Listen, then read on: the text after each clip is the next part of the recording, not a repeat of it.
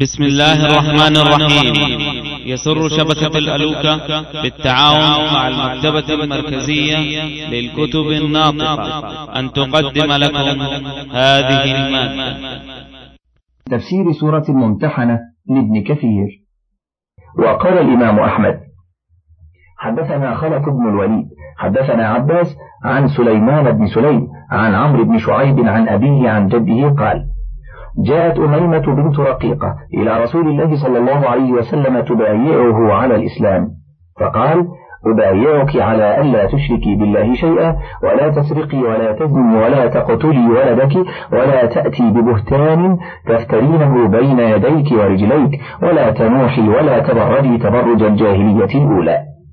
وقال الإمام أحمد حدثنا سفيان عن الزهري عن أبي إدريس الخولاني عن عبادة بن الصامت قال كنا عند رسول الله صلى الله عليه وسلم في مجلس فقال تبايعوني على ألا تشركوا بالله شيئا ولا تسرقوا ولا تزنوا ولا تقتلوا أولادكم. قرأ الآية التي أخذت على النساء إذا جاءك المؤمنات. فمن وفى منكم فأجره على الله ومن أصاب من ذلك شيئا فعوقب به فهو كفارة له ومن أصاب من ذلك شيئا فستره الله عليه فهو إلى الله إن شاء غفر له وإن شاء عذبه أخرجه في الصحيحين. وقال محمد بن إسحاق عن يزيد بن أبي حبيب عن مرثد بن عبد الله البزني عن أبي عبد الله عبد الرحمن بن عسيلة الصنابحي عن عبادة بن الصامت قال كنت في من حضر العقبة الأولى وكنا اثني عشر رجلا فبايعنا رسول الله صلى الله عليه وسلم على بيعة النساء. وذلك قبل أن يفرض الحرب على أن لا نشرك بالله شيئا ولا نسرق ولا نزني ولا نقتل أولادنا ولا نأتي ببهتان نفتريه بين أيدينا وأرجلنا ولا نعصيه في معروف. وقال فإن وفيتم فلكم الجنة. رواه ابن أبي حاتم. وقد روى ابن جرير من طريق العوفي عن ابن عباس أن رسول الله صلى الله عليه وسلم أمر عمر بن الخطاب فقال قل لهن إن رسول الله صلى الله عليه وسلم يبايعكن على ألا تشركن بالله شيئا. وكانت هند بنت عتبة ابن ربيعة التي شقت بطن حمزة متنكرة في النساء فقالت إني إن أتكلم يعرفني وإن عرفني قتلني. وإنما تنكرت فرقا من رسول الله صلى الله عليه وسلم. فسكت النسوة اللاتي مع هند وأبين أن يتكلمن فقالت هند وهي متنكرة. كيف تقبل من النساء شيئا لم تقبله من الرجال؟ فنظر إليهما رسول الله صلى الله عليه وسلم وقال لعمر وقل لهن ولا يسرق.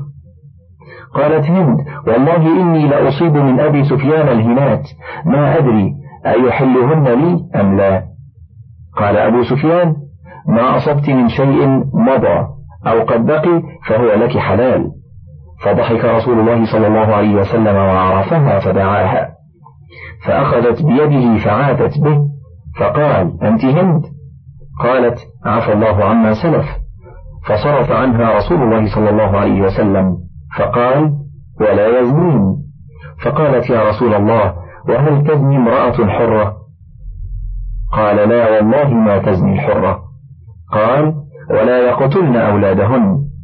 قالت هند أنت قتلتهم يوم بدر فأنت وهم أبصر قال ولا يأتين ببهتان يفترينه بين أيديهن وأرجلهن. قال ولا يعصينك في معروف. قال منعهن أن ينحن. وكان أهل الجاهلية يمزقن الثياب ويخدشن الوجوه ويقطعن الشعور ويدعون بالويل والثبور وهذا أثر غريب وفي بعضه نكارة والله أعلم.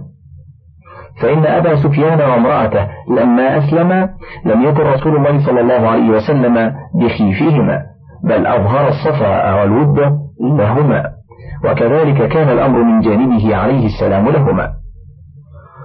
فإن أبا سفيان وامرأته لما أسلما لم يكن رسول الله صلى الله عليه وسلم يخيفهما بل أظهر الصفاء والود لهما. وكذلك كان الأمر من جانبه عليه السلام لهما. وقال مقاتل بن حيان أنزلت هذه الآية يوم الفتح بايع رسول الله صلى الله عليه وسلم الرجال على الصفاء وعمر بايع النساء يحلفهن عن رسول الله صلى الله عليه وسلم فذكر بقيته كما تقدم وزاد. فلما قال ولا تقتلن أولادكم؟ قالت هند ربيناهم صغارا فقتلتموهم كبارا. فضحك عمر بن الخطاب حتى استلقى. رواه ابن أبي حاتم. وقال ابن أبي حاتم حدثنا أبي حدثنا نصر بن علي حدثتني أم عطية بنت سليمان حدثني عمي عن جدي عن عائشة قالت جاءت هند بنت عتبة إلى رسول الله صلى الله عليه وسلم لتبايعه فنظر إلى يدها فقال اذهبي فغيري يدك. فذهبت فغيرتها بحناء ثم جاءت فقال أبايعك على ألا تشركي بالله شيئا. فبايعته وفي يدها سواران من ذهب.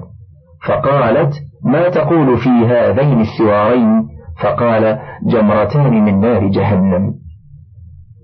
وقال ابن أبي حاتم حدثنا أبو سعيد الأشج حدثنا ابن فضيل عن حسين عن عامر هو الشعبي قال بايع رسول الله صلى الله عليه وسلم النساء وفي يده ثوب قد وضعه على كفه ثم قال ولا تقتلن أولادكن. فقالت امرأة تقتل آباءهم وتوصينا بأولادهم؟ قال وكان بعد ذلك إذا جاء النساء يبايعن جمعهن فعرض عليهن فإذا أقررن أرجعن. فقوله تعالى يا أيها النبي إذا جاءك المؤمنات يبايعنك أي من جاءك منهن يبايع على هذه الشروط فبايعها على ألا يشركن بالله شيئا ولا يسرقن أموال الناس الأجانب. فأما إذا كان الزوج مقصرا في نفقتها فلها أن تأكل من ماله بالمعروف ما جرت به عادة أمثالها. وإن كان من غير علمه عملا بحديثهم بنت عتبة أنها قالت يا رسول الله إن أبا سفيان رجل شحيح لا يعطيني من النفقة ما يكفيني ويكفي بني. فهل علي جناح إن أخذت من ماله بغير علمه؟ فقال رسول الله صلى الله عليه وسلم خذي من ماله بالمعروف ما يكفيك ويكفي بنيك. أخرجه في الصحيحين. وقوله تعالى ولا يزنون كقوله تعالى ولا تقربوا الزنا إنه كان فاحشة وساء سبيلا وفي حديث سمرة ذكر عقوبة الزناة بالعذاب الأليم في نار الجحيم وقال الإمام أحمد حدثنا عبد الرزاق أخبرنا معمر عن الزهري عن عروة عن عائشة قالت جاءت فاطمة بنت عتبة تبايع رسول الله صلى الله عليه وسلم فأخذ عليها ألا يشركن بالله شيئا ولا يسرقن ولا يزنين. الآية. قال فوضعت يدها على رأسها حياء فأعجبه ما رأى منها. فقالت عائشة أقري أيتها المرأة فوالله ما بايعنا إلا على هذا. قالت فنعم. فنعم إذا فبايعها بالآية. وقال ابن أبي حاتم حدثنا أبو سعيد الأشج حدثنا ابن فضيل عن حسين عن عامر هو الشعبي قال بايع رسول الله صلى الله عليه وسلم النساء وعلى يده ثوب قد وضعه على كفهن ثم قال ولا تقتلن أولادكن. فقالت امرأة تقتل آباءهم وتوصي بأولادهم؟ قال وكان بعد ذلك إذا جاءت النساء يبايعن جمعهن فعرض عليهن فإذا أقررن رجعن وقوله تعالى ولا يقتلن أولادهن وهذا يشمل قتله بعد وجوده كما كان أهل الجاهلية يقتلون أولادهم خشية الإملاق ويعم قتله وهو جنين. كما قد يفعله بعض الجهلة من النساء تطرح نفسها لئلا تحمل إما لغرض فاسد أو ما أشبهه. وقوله تعالى ولا يأتين ببهتان يفترينه بين أيديهن وأرجلهن؟ قال ابن عباس يعني لا يلحقن بأزواجهن غير أولادهن. وكذا قال مقاتل. ويؤيد هذا الحديث الذي رواه أبو داود حدثنا أحمد بن صالح حدثنا ابن وهب حدثنا عمرو يعني ابن الحارث عن, أب عن ابن الهاد عن عبد الله بن يونس عن سعيد المقبري عن أبي, سع... عن أبي هريرة أنه سمع رسول الله صلى الله عليه وسلم يقول حين نزلت آيات الملاعنة أيما امرأة أدخلت على قوم من ليس منهم فليست من الله في شيء ولن يدخلها الله الجنة. وأيما رجل جحد ولده وهو ينظر إليه احتجب الله منه وفضحه على رؤوس الأولين والآخرين.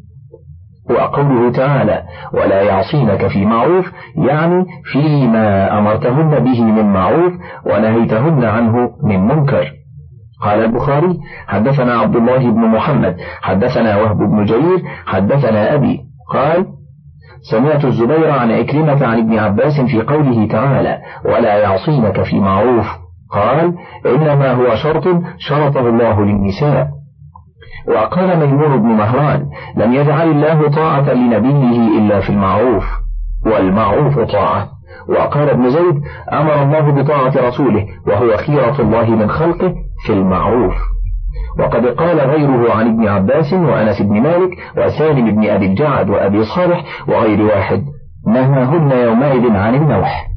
وقد تقدم حديث أم عطية في ذلك أيضا. وقال ابن جرير حدثنا بش حدثنا يزيد حدثنا سعيد عن قتادة في هذه الآية. ذكر لنا أن نبي الله صلى الله عليه وسلم أخذ عليهن النياحة ولا تحدثن الرجال إلا رجلا منكن محرما. فقال عبد الرحمن بن عوف يا رسول الله إن لنا أضيافا وإنا نغيب عن نسائنا.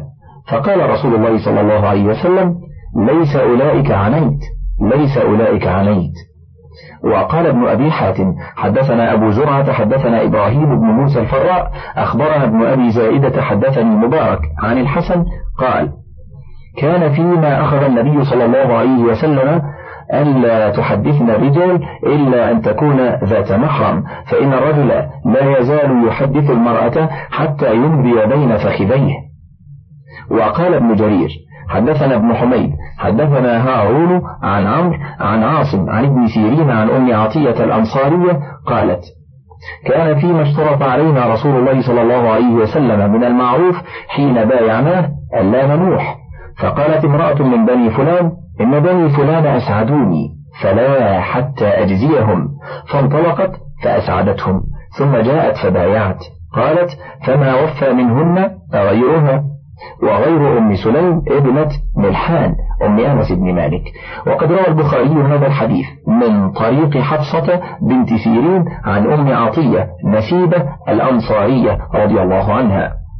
وقد روي نحوه من وجه آخر أيضا. قال حدثنا ابن جرير حدثنا أبو كريب حدثنا أبو نعيم حدثنا عمرو بن فروخ القتات حدثني مصعب بن نوح الأنصاري. قال أدركت عجوزا لنا كانت في من بايع رسول الله صلى الله عليه وسلم. قالت فأتيته لأبايعه فأخذ علينا فيما أخذ ألا تنحن فقالت عجوزي يا رسول الله إن ناسا قد كانوا أسعدوني على مصائب أصابتني وإنهم قد أصابتهم مصيبة فأنا أريد أسعدهم.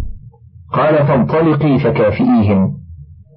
فانطلقت فكافأتهم ثم إنها أتته فبايعته وقال هو المعروف الذي قال الله عز وجل ولا يعصينك في معروف. وقال ابن أبي حاتم حدثنا أحمد بن منصور الرمادي حدثنا الضبي حدثنا الحجاج بن صفوان عن أسيد بن أبي أسيد البزار عن امرأة من المبايعات قالت كان فيما أخذ علينا رسول الله صلى الله عليه وسلم ألا نعصيه في معروف ألا نخمش وجهه ولا ننشر شعره ولا نشق جيبا ولا ندعو ويلا. وقال ابن جرير حدثنا محمد بن سنان القزاز حدثنا إسحاق بن إدريس حدثنا إسحاق بن عثمان أبو يعقوب حدثني إسماعيل بن عبد الرحمن بن عطية عن جدته أم عطية قالت لما قدم رسول الله صلى الله عليه وسلم جمع نساء الأنصار في بيت ثم أرسل إلينا عمر بن الخطاب رضي الله عنه فقام على الباب وسلم علينا فرددنا أو فرددنا عليه السلام ثم قال أنا رسول رسول الله صلى الله عليه وسلم إليكم. فقالت فقلنا مرحبا برسول الله وبرسول رسول الله. فقال تبايعن على ألا تشركن بالله شيئا ولا تسرقن ولا تزنين قالت فقلنا نعم. قالت فمد يده من خارج الباب أو البيت ومددنا أيدينا من داخل البيت ثم قال اللهم اشهد. قالت وأمرنا في العيدين أن نخرج فيه الحيض والعواتق ولا جمعة علينا. ونهانا عن اتباع الجنائز. قال إسماعيل فسألت جدتي عن قوله تعالى ولا يعصينك في معروف؟ قالت النياحة. وفي الصحيحين من طريق الأعمش عن عبد الله بن مرة عن مسروق عن عبد الله بن مسعود قال قال رسول الله صلى الله عليه وسلم ليس منا من ضرب الخدود وشق الجيوب ودعا بدعوى الجاهلية. وفي الصحيحين أيضا عن أبي موسى أن رسول الله صلى الله عليه وسلم برئ من الصالقة والحالقة والشاقة وقال الحافظ أبو يعلى حدثنا هببة بن خالد حدثنا أبان بن يزيد حدثنا يحيى بن أبي كثير أن زيدا حدثه أن أبا سلام حدثه أن أبا مالك الأشعري حدثه أن رسول الله صلى الله عليه وسلم قال أربع في أمتي من أمر الجاهلية لا يتركونهن الفخر في الأحساب والطعن في الأنساب والاستسقاء بالنجوم والنياحة على الميت. وقال النائحة إذا لم تتب قبل موتها تقام يوم القيامة وعليها سربال من قطران ودرع من جرب ورواه مسلم في صحيحه منفردا به من حديث أبان ابن يزيد العطار به وعن أبي سعيد أن رسول الله صلى الله عليه وسلم لعن النائحة والمستمعة رواه أبو داود. وقال ابن جرير حدثنا أبو كريب حدثنا وكيع عن يزيد مولى الصهباء عن شهر بن حوشب عن أم سلمة عن رسول الله صلى الله عليه وسلم في قول الله تعالى ولا يعصينك في معروف قال النوح ورواه الترمذي في التفسير عن عبد بن حميد عن أبي نعيم وابن ماجه عن أبي بكر بن أبي شيبة عن وكيع كلاهما عن يزيد بن عبد الله الشيباني مولى الصهباء به. وقال الترمذي حسن غريب. يا أيها الذين آمنوا لا تتولوا قوما غضب الله عليهم قد يئسوا من الآخرة كما يئس الكفار من أصحاب القبور.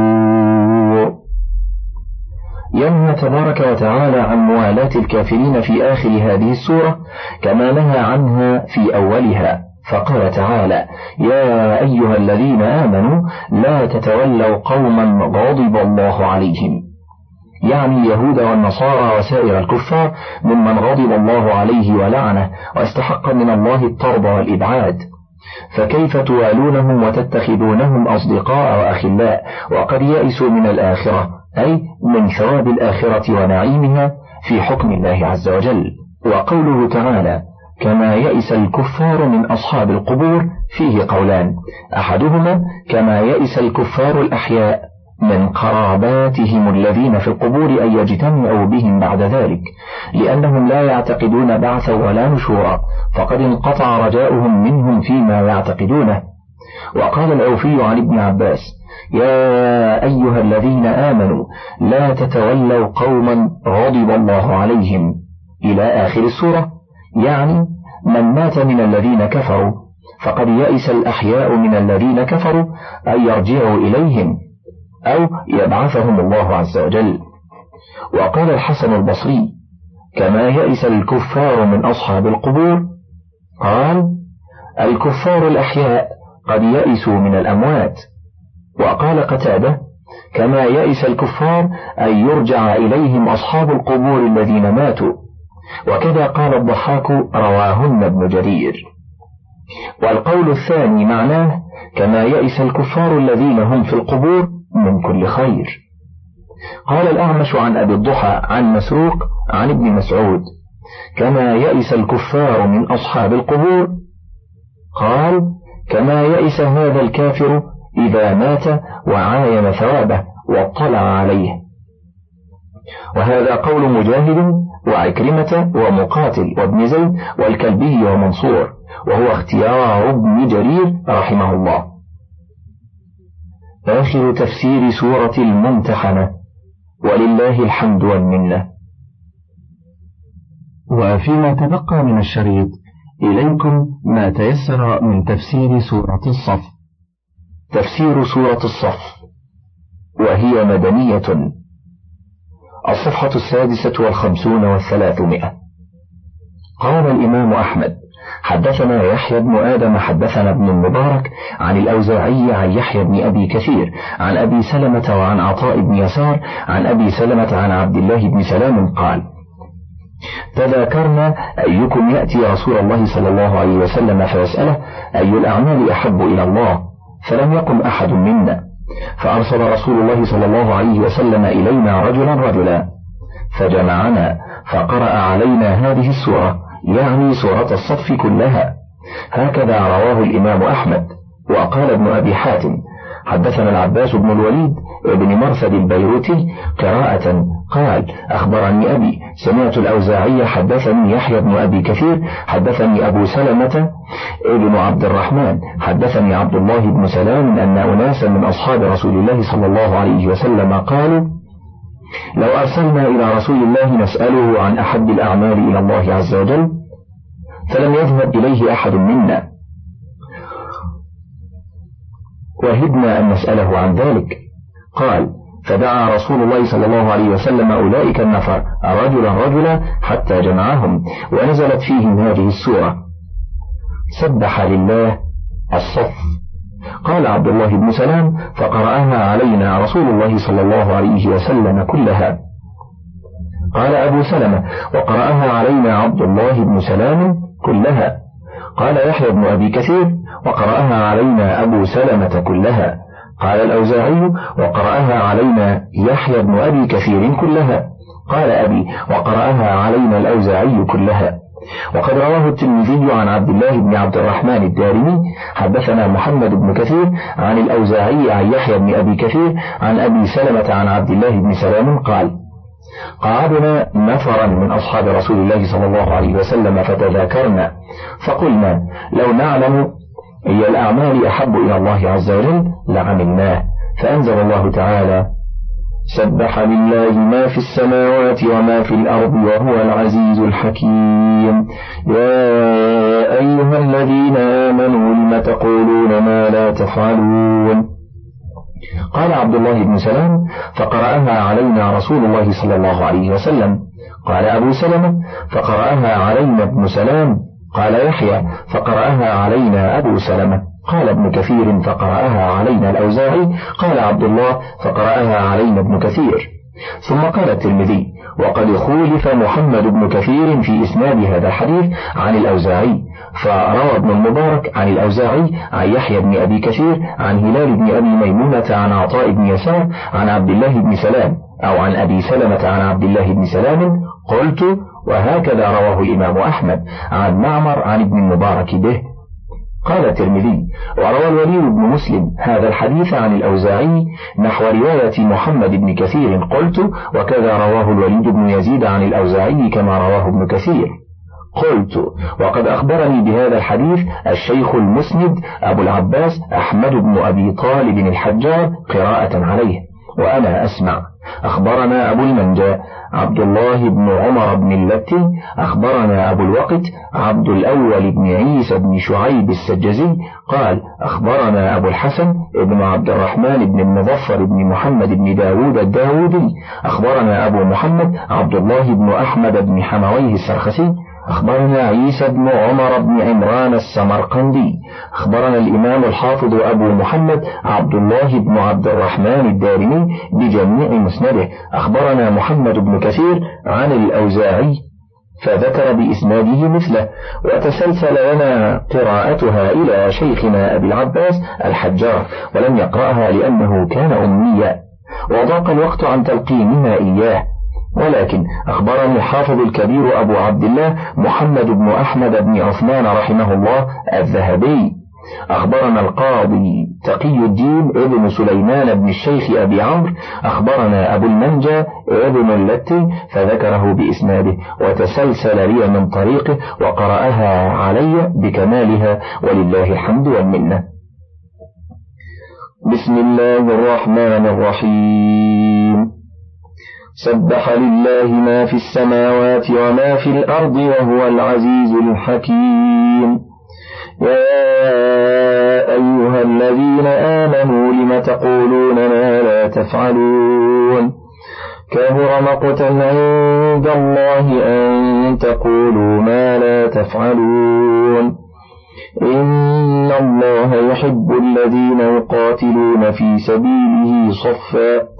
صفا كأنهم بنيان مرصوص.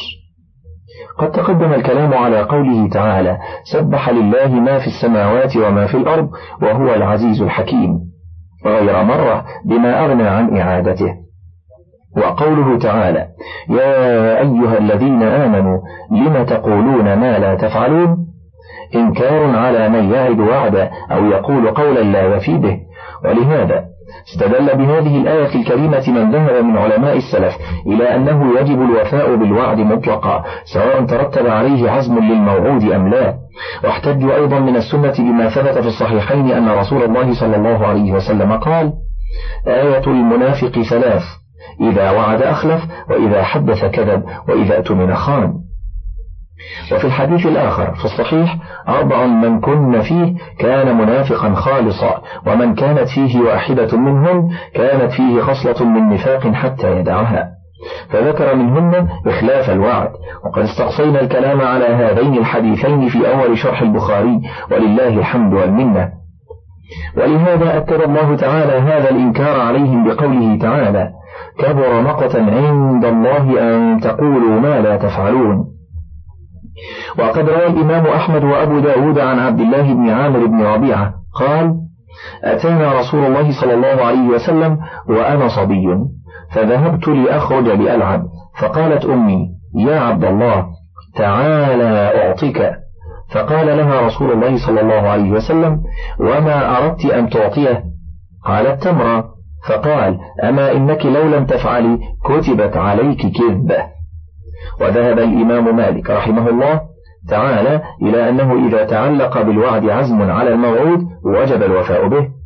كما لو قال لغيره تزوج ولك علي كل يوم كذا فتزوج وجب عليه أن يعطيه ما دام كذلك لأنه تعلق به حق آدمي وهو مبني على المضايقة.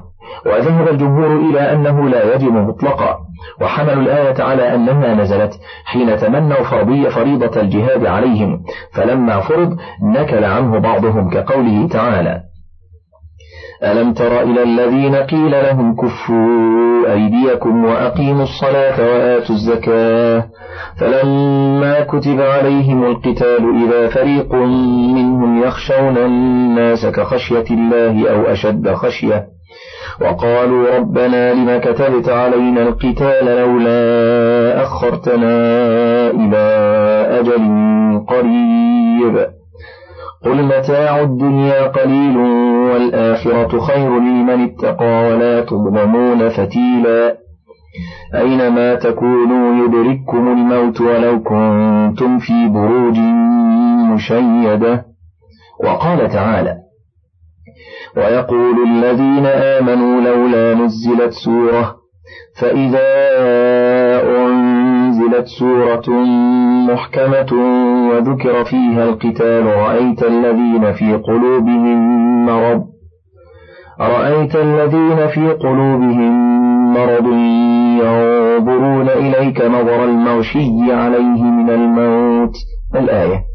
وهكذا هذه الآية معناها كما قال علي بن أبي طلحة عن ابن عباس في قوله تعالى يا أيها الذين آمنوا لم تقولون ما لا تفعلون؟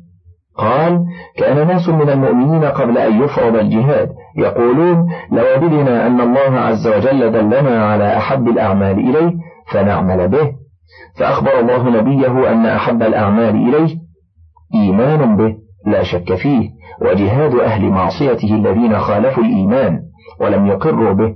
فلما نزل الجهاد كره ذلك ناس من المؤمنين وشق عليهم أمره. فقال الله سبحانه وتعالى يا أيها الذين آمنوا لم تقولون ما لا تفعلون؟ وهذا اختيار ابن جرير. وقال مقاتل بن حيان قال المؤمنون لو نعلم أحب الأعمال إلى الله لعملنا به فدلهم الله على أحب الأعمال إليه فقال إن الله يحب الذين يقاتلون في سبيله صفا. فبين لهم فابتلوا يوم أحد بذلك. فولوا عن النبي صلى الله عليه وسلم مدبرين فأنزل الله في ذلك يا أيها الذين آمنوا لم تقولون ما لا تفعلون؟ وقال أحبكم إلي من قاتل في سبيلي. ومنهم من يقول أنزلت في شأن القتال. رجل يقول قاتلت ولم يقاتل وطعنت ولم يطعن وضربت ولم يضرب وصبرت ولم يصبر. وقال قتادة والضحاك نزلت توبيخا لقوم كانوا يقولون قتلنا ضربنا طعنا وفعلنا ولم يكونوا فعلوا ذلك.